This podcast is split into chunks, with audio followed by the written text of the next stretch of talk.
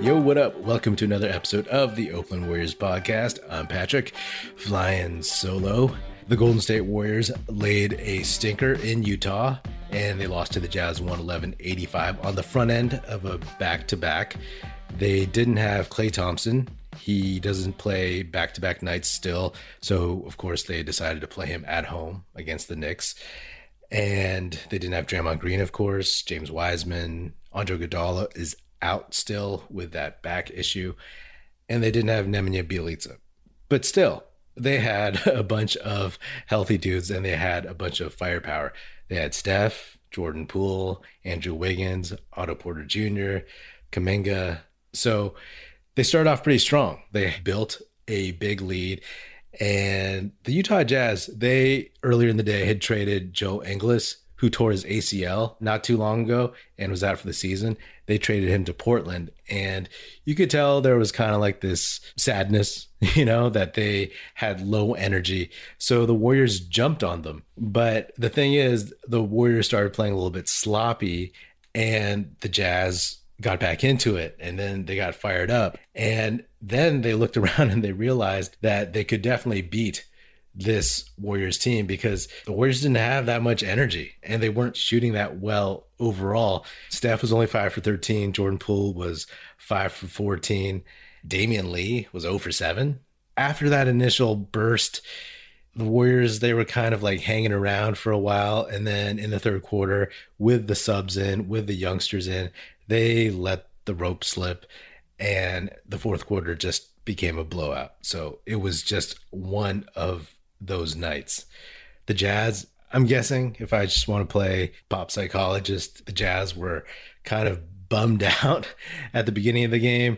And then once they had a chance, once they had some hope, a glimmer of winning this game, they just really, really wanted it more than the Warriors did, plain and simple. And it sucks. Yeah, it kind of sucks to watch, but it is what it is. You move on.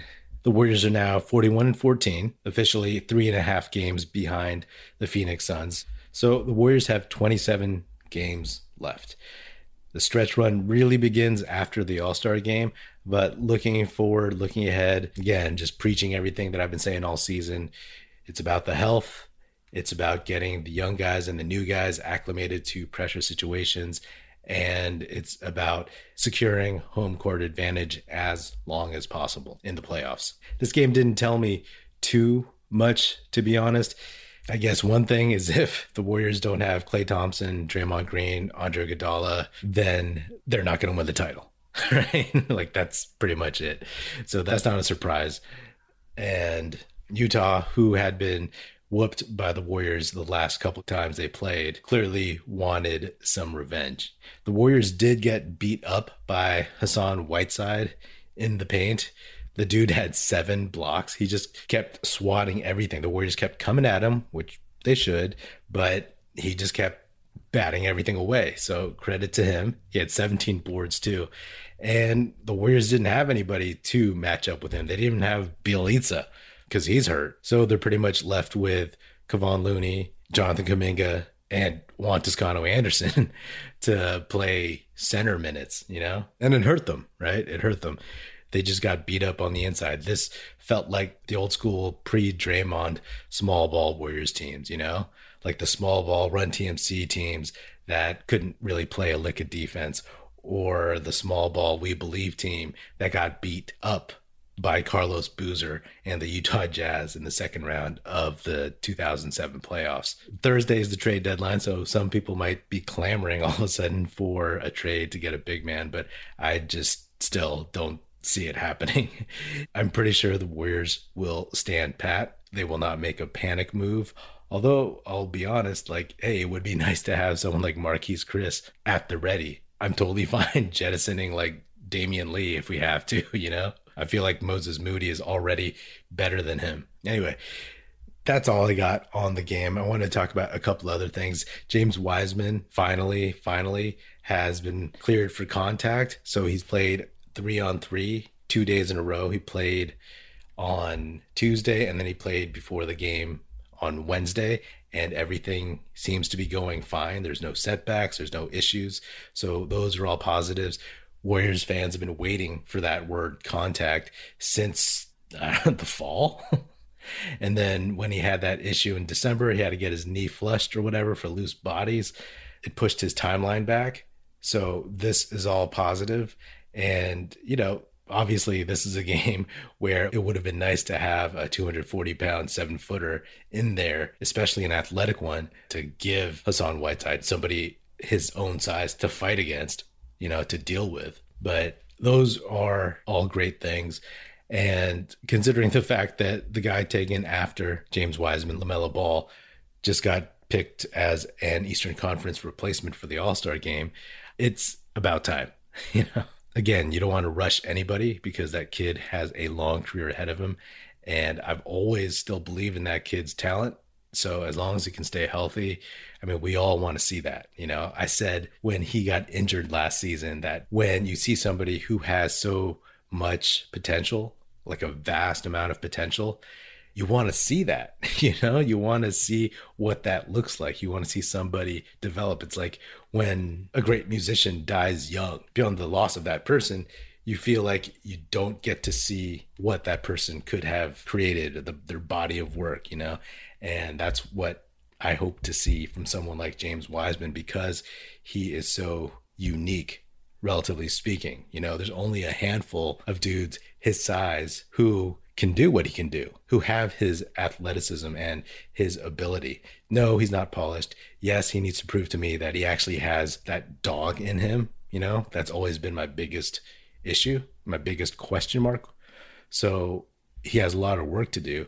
But if he can get right, get his body right, then I still think that kid, he can be that dude we had always hoped he would be. Obviously, it's all about his body holding up for him, you know? The moment we've been waiting for since September is finally here. In honor of the big game, DraftKings Sportsbook, an official sports betting partner of Super Bowl 56, is giving new customers 56 to 1 odds on either team. Bet just $5 and get 280 in free bets if your team wins. Download the DraftKings Sportsbook app, use promo code TBPN, and get 56 to 1 odds on either team. Bet just $5 and get 280 in free bets if your team wins. That's promo code TBPN at DraftKings Sportsbook, an official sports betting partner of Super Bowl 56. 21 and over, minimum age and local requirements vary by jurisdiction. See DraftKings.com slash sportsbook for a full list of requirements and state-specific responsible gaming resources.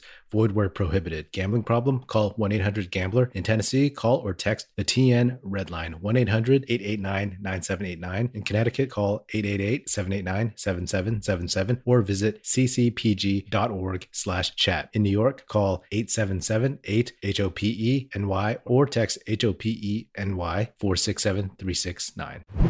And I wanted to address Draymond Green making the All Star team actually.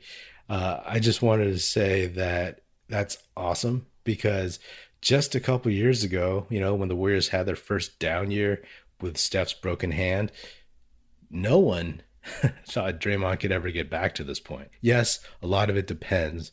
All star selections depend on your team's record, but Draymond got his body right and of course, yes, he didn't put as much effort in when he was playing with a, a bad team. But to be able to get back into that defensive player of the year conversation, back into being an all star, playing at the top of his game, it's good to see. It's something that I actually forgot about that everybody thought he was washed and he's not. Draymond, of course, is very much one of those players that lifts the other guys around him, but he's also lifted by the talent around him, right? By Steph, by Klay. There's no denying that part of his game and his legacy.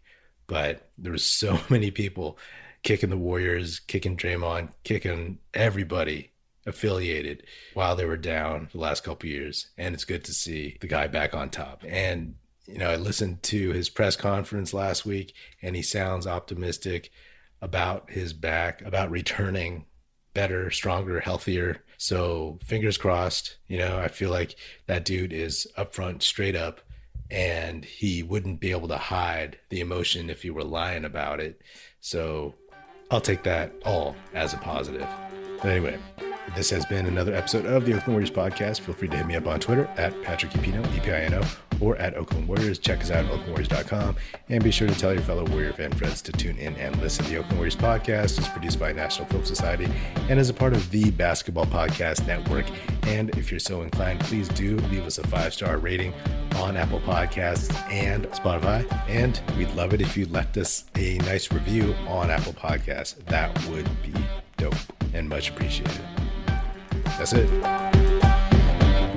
Music in this episode provided by Paper Son. Special thanks to Paul Amardo for production support. See you next time, and go Dubs.